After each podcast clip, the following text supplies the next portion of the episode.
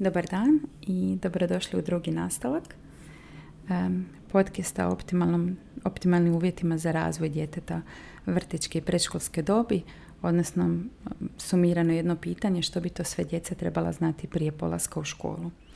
E, prošli put sam govorila o tom razdoblju tihog rasta i zapravo mi je to možda najvažnije da promijenimo perspektivu, da napravimo korak natrag i da se oslobodimo od tih svih moranja. Moram ovo, moram ovo, trebala bi ovo. Evo, moja prijateljica mi kaže da evo sada je kod kuće od ove jeseni sa svom djevojčicom. Djevojčica više ne ide u vrtić i ima tu, ima taj problem, kaže evo ne znam, ne znam od kuću počet, vodit ću se s tim iznutra i slijedit ću to unutarnje vodstvo i to je zapravo najbolji, najbolji dio u svemu tome odmaknuti se sa strane i osjetiti što je, što je najbolje za moju obitelj, što je najbolje za moje dijete. Svako dijete je jedinstveno, različito, sa svom specifičnom svrhom i setom talenata je došlo ovdje na zemlju. No ipak, postoje neke stvari, kako sam ja tu vidjela istražujući Charlotte Mason, jedna struktura koja nam može pomoći u tome. Jedan kostur koji nije strikten, i omogućava nam da u okviru toga se mi najbolje prilagodimo djetetovim interesima, mogućnostima i onome što odgovara našem obiteljskom životu. Dakle, danas ću vam govoriti o dobrim navikama. Sljedeći put ću vam govoriti o tim raznolikim idejama kojima bi trebali okružiti našu djecu kako bi oni istražujući svijet oko sebe pridodali mu određeni smisao i kako bi se naučila razmišljati o onome što je dobro, istinito i ispravno.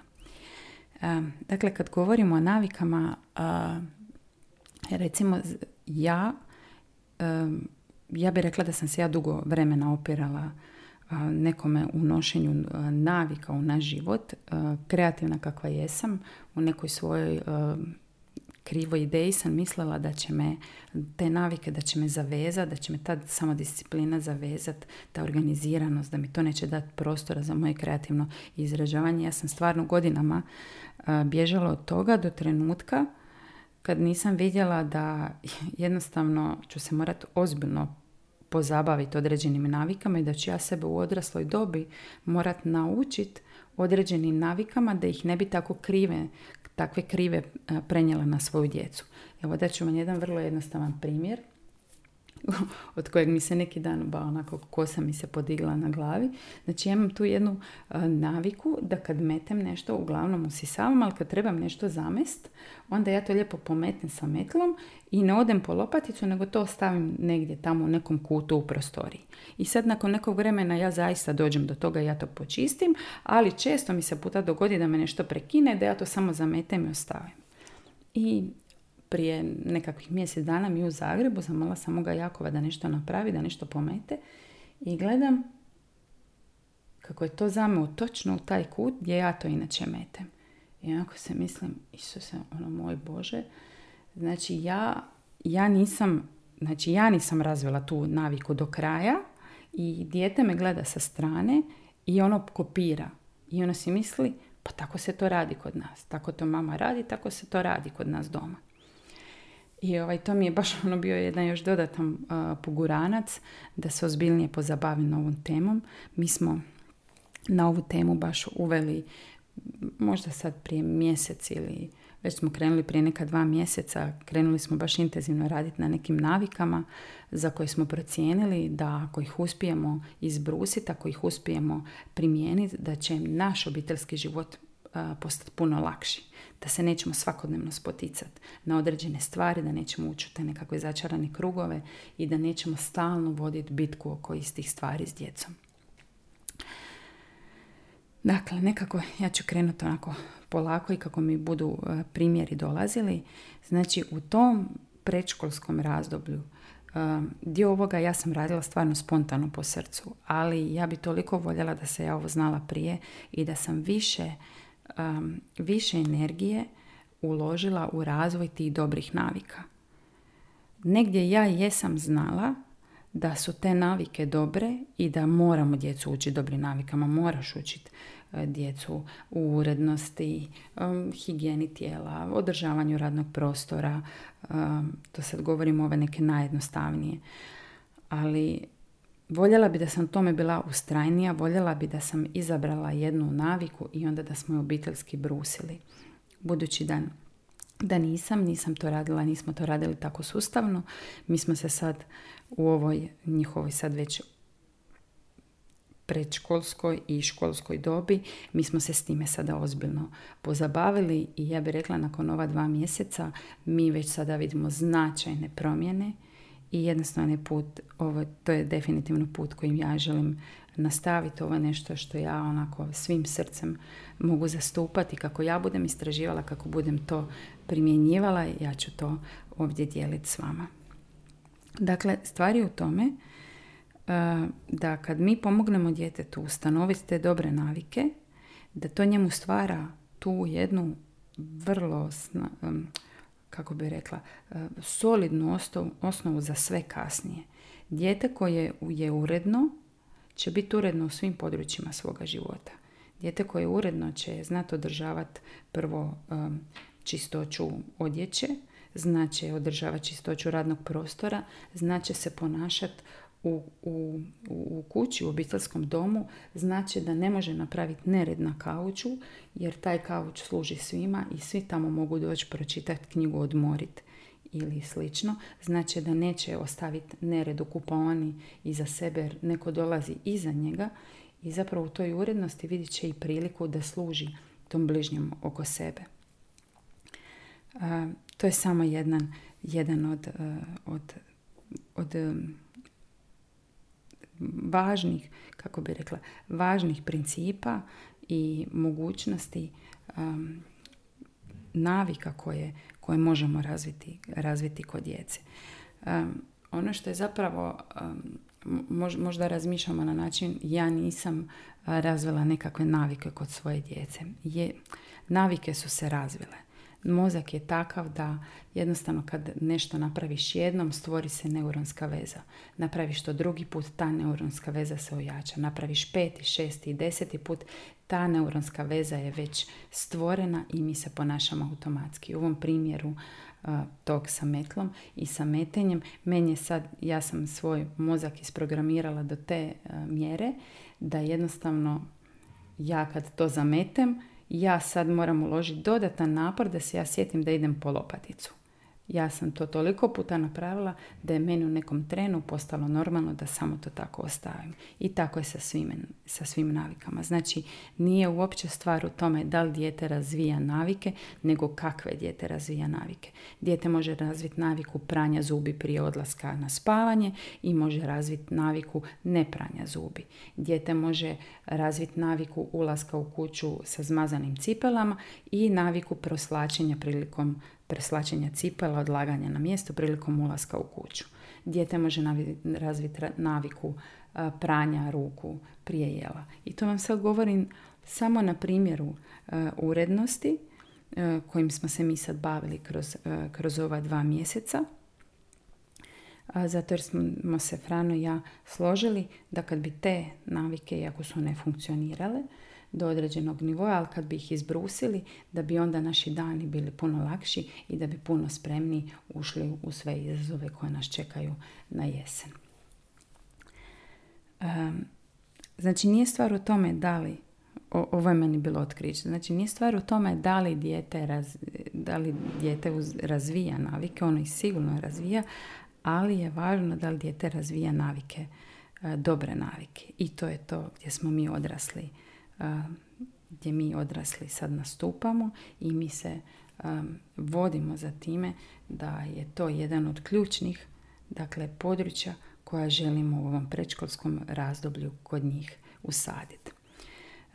Rekla sam vam koje to mogu biti navike. To je navika pažnje, navika samodiscipline, navika toga da govoriš istinu, navika poslušnosti. I po time ne mislim na neku poslušnost koju smo možda navikli u nekom iskrivljenom tradicionalnom um, dijelu odgoja. Često mi se čini da, da se ta poslušnost povezuje sa nečim, sa nečim krivim samo zato što su ju određeni ljudi ili velik broj ljudi koristio na krivi način. Poslušnost je jednostavno kad zamoliš dijete da ti nešto napravi, da on kaže može mama, evo, ili može mama, odmah ću čim ovo završim. Da nema ono kolutanja očiju, da nema, da nema puhanja, da vi zbog toga sad ne morate ući u raspravu. To je kad, kad dijete, ali opet dijete uči iz našeg primjera. Kad mene pozove, da ja da odgovorim na njegovu potrebu ili da kažem ne mogu sada, ali moram kasnije. Ali ne da ne opet da očekujemo od djeteta nešto što ja sama ne mogu pružiti.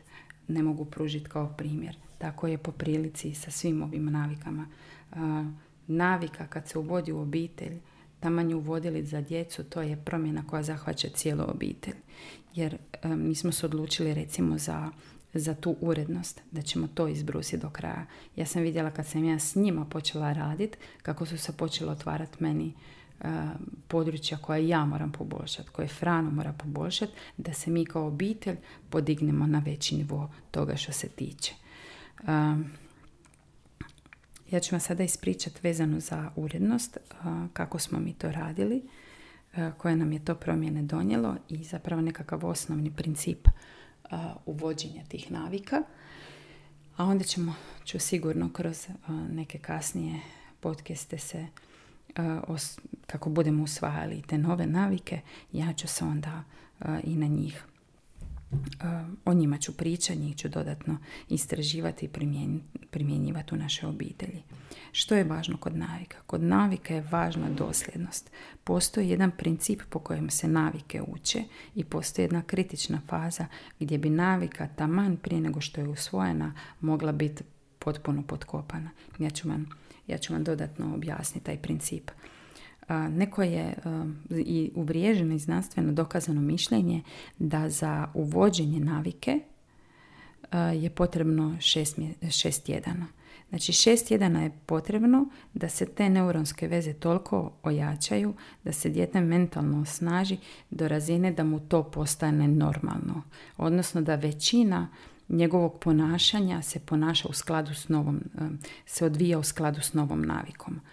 Iako ta navika nije još čvrsta i uvijek ima mjesta za poboljšanje, postoji jedna faza, kasnije ću vam e, govoriti o tome, u kojoj je jako važno da roditelj nadgleda dijete, jer taman ona nije još skroz učvršćena, potreban je taj jedan dio da se učvrsti do kraja ili da dijete jednostavno se prestane ponašati u skladu sa novom navikom. Ili mi prestanemo inzistirati na, ne, i na, na toj navici i taman onako pred nego što je, smo trebali uspjeti uh, ostvariti pobjedu, uh, dijete odustane i navika se kao takva ugasi. Možda zvuči komplicirano, ali to su toliko, uh, toliko jednostavni zahvati u danu. Ono što je što nije jednostavno je ta jedna volja, predanost, ustrajnost ali evo ja tu uvijek računam na Isusovu pomoć, na, na molitvu za snagu, za jačanje moje volje, da u svim tim promjenama koje uvodim u obitelj budem što, e, što stabilnija, što čvršća i da imam snage e, se nositi i izdržati ih e, do kraja. Mi smo se dakle odlučili za, za urednost jer smo Frano i ja nakon sastanka vidjeli, onako smo stali, stavili smo cijelu našu obiteljsku situaciju na papir, vidjeli smo koje su to situacije u danu oko kojih imamo najviše razgovora, oko kojih imamo najviše problema, najviše negodovanje. Gdje, su, gdje je to gdje stalno ulazimo u nekakav, nekakav u navodnike problem s djecom? Gdje, koji su nam to kidači za nekakvu nervozu ili nekakvo trenje u danu? I vidjeli smo da je to, da je to ta urednost, odnosno poslušnost u izvršavanju određenih zadataka ili dosljednost u održavanju sobe ili neko lutanje očima i kad treba pokupiti stvari sa, sa stola. Naši klinci e, su od početka uključeni u te male pomoćne zadatke po kući. Znači, iz godinu i pol, dvije godine oni su bili pored mene, pomagali mi koliko god su mogli u stavljanju suši, e, odjeće u sušilicu, u pranju suđa. Oni su u kuhinji uvijek bili pored mene, ja sam njima uvijek dodjelivala taj jedan zadatak ili male zadatke koji su njima bili jako zanimljivi, a zapravo su poticali poticali njihov razvoj i razvijali taj jedan osjećaj pomoćnosti, pomoćnosti drugome. Mi smo, mi smo znali, mi smo to zvali mali pomoćni zadaci i kad oni ne bi bili dobro, mi bi ih onda uključili u nekakve aktivnosti po kući i oni su već znali da će se nakon toga osjećati osjećati bolje. Bila je nedavno jedna situacija, moj Jakov baš je bio onako bio jako loše volje. Ja kažem, znači, Loše si volje jer u ovoj situaciji nemaš snage podignuti pogled prema drugome sam si u tome svom problemu. Ne možeš ga trenutačno riješiti, ajde pusti i ajde okreni se oko sebe i vidi da li možeš nekome pomoći, nekome drugome sad pomoći. Ja te uvjeravam da ćeš kroz to dobiti priliv snage i da ćeš onda s tom novom snagom moći bolje pogledati ovaj problem sad koji radiš. Ali sad e, gledati u taj problem i frustrirati se oko toga, znači ne ide. Znači, Riječ Božja kaže okreni se od sebe, vidi da li je neko drugi u potrebi nekako i primit ćeš snagu.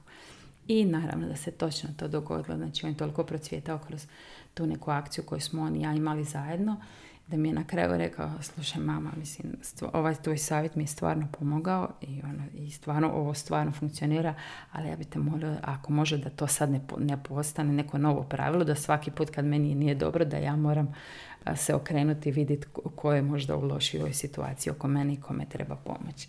Bilo mi to Zapravo mi to bilo jako komično i predivno mi je zapravo kad su stariji i kad možemo s njima takve ideje ovaj, izmjenjivati.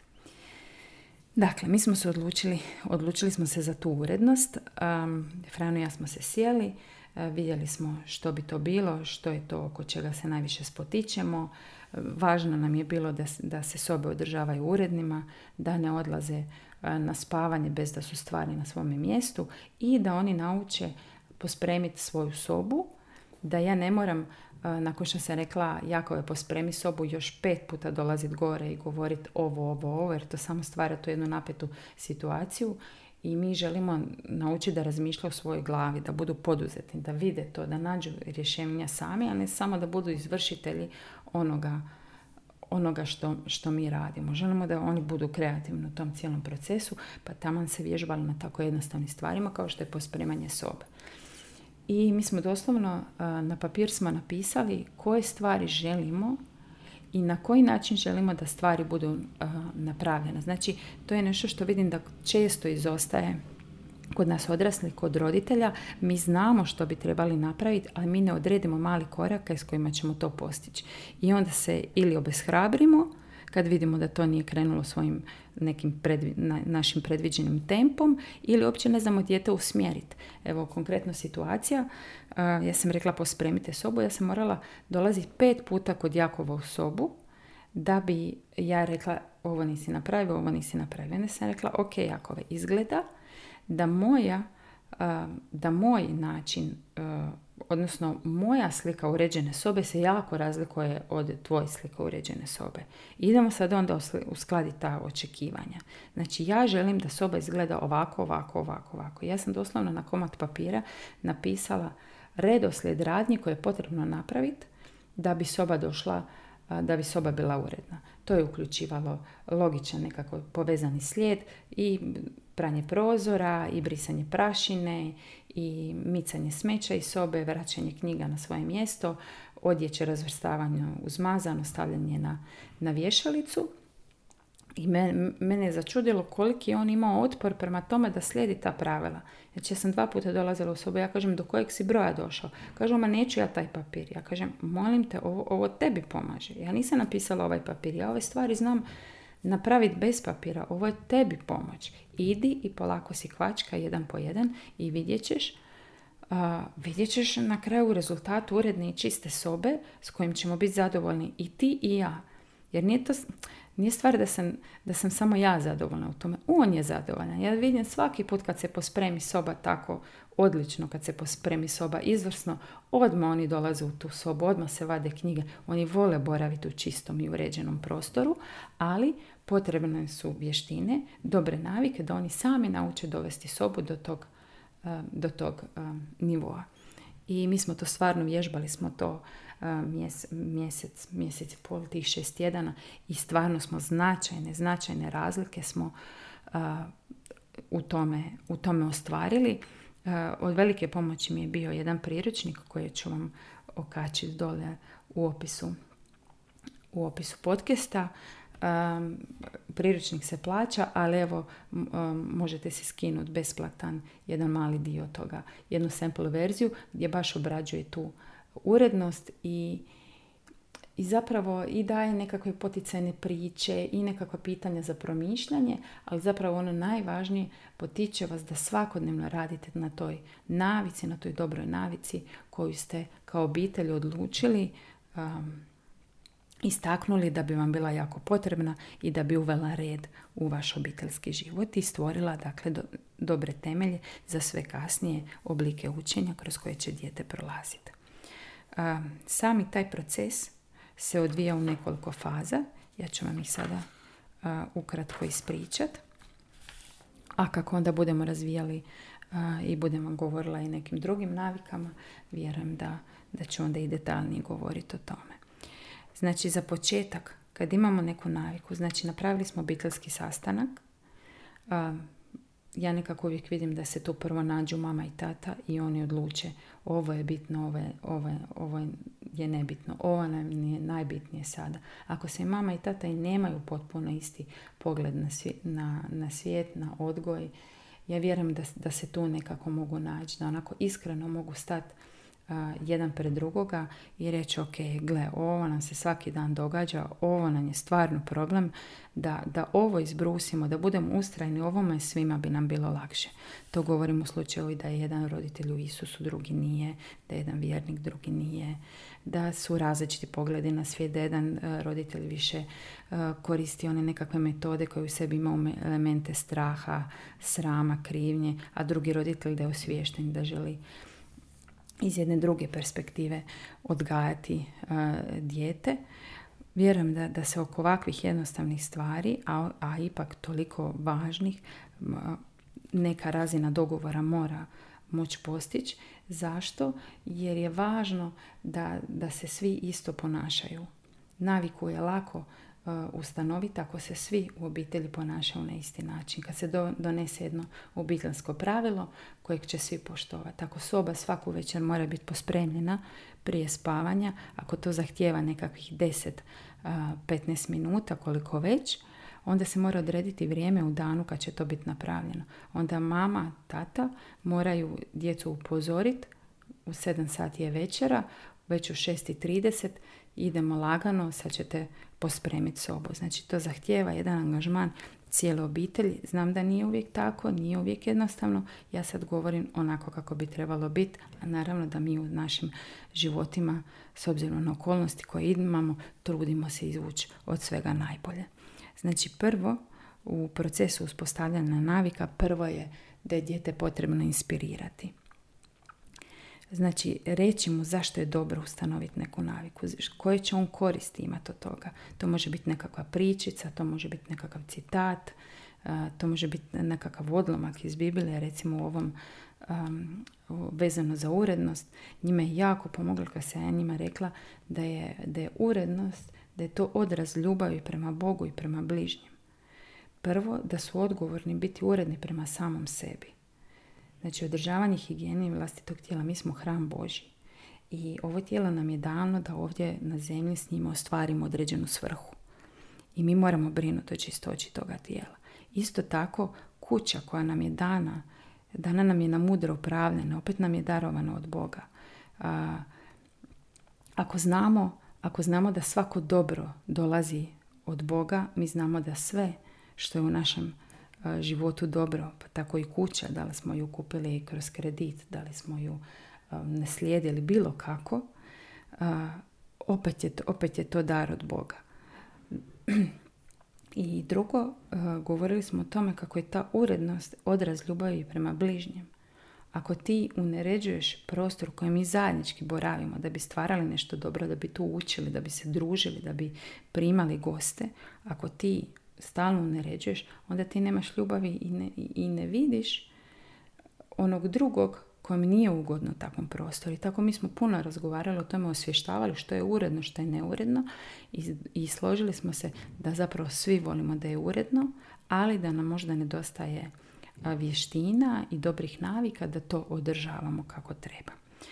Drugo, djetetu treba postaviti jasno očekivanje. To vam je ovaj primjer sa sobom. Znači jasno očekivanja, gle, ja želim da to izgleda ovako i ovako. Ovako izgleda uredna soba. Uredna soba nije ako si ti izgužovao sve papire, smeći i nagurao u ladicu ispod kreveta. Znači to ne radimo. Uredna soba je ako si u drugome koraku svo smeće našao, bacio u, u vrećicu koju ćeš onda po završetku pospremanja sobe ili odnijeti dole u kuhinju ili ako je vrećica puna vani u kantu. A, treći dio je jednostavno utvrđivanje te navike. Kroz svakodnevne situacije voditi računa da smo dosljedni u tome. Da se stvarno ta soba, kad god smo odlučili da se ona posprema, da li generalno jednom tjedno, a onda svaku večer pomalo vraćanjem stvari na mjesto, da to bude točno to. Ja sam sad uzela primjer sobe, ali to vam može biti primjer i jutarnje rutine i večernje rutine. Znači što dijete ujutro sve mora napraviti prije nego dođe uh, za, prije nego dođe sjesti za doručak. Navika, navika urednosti vezana za osobnu higijenu. Dogovorite se zajedno s djecom ili supružnici zajedno, pa onda to e, djeci objasnite na obiteljskom sastanku kako će, kako će to izgledat. Um, nekako sam vidjela da kad napravimo taj e, obiteljski sastanak, probali smo njima dati priliku da oni govore o tome što bi bilo dobro i kako bi bilo ok, koje navike uvesti i onda smo vidjeli da oni, da oni ne mogu to zahvatiti na način. Oni onda govore o nekim navikama koje će njima donijeti, dobro, a ne vide tu obitelj u cjelini, pa bi onda predložila da, da vi budete ti, da mama i supružnici zajedno bude ta koja određuje što ćemo na kojim ćemo navikama raditi, a djeca su ta koja onda zajedno s roditeljima razrađuju razrađuju tu naviku, govore što bi ta navika sve trebala uključivati, kada će se raditi, kako i tako dalje. Dakle, to je jedan sad period uvježbavanja te navike kroz tih mjesec dana i onda vam krajem tamo negdje mjesec dana prema šestom tjednu dolazi ta takozvana opasna faza. To vam je ona faza kad ste vidjeli da se dijete sad stvarno trudi cijelo to vrijeme i baš se trudi, no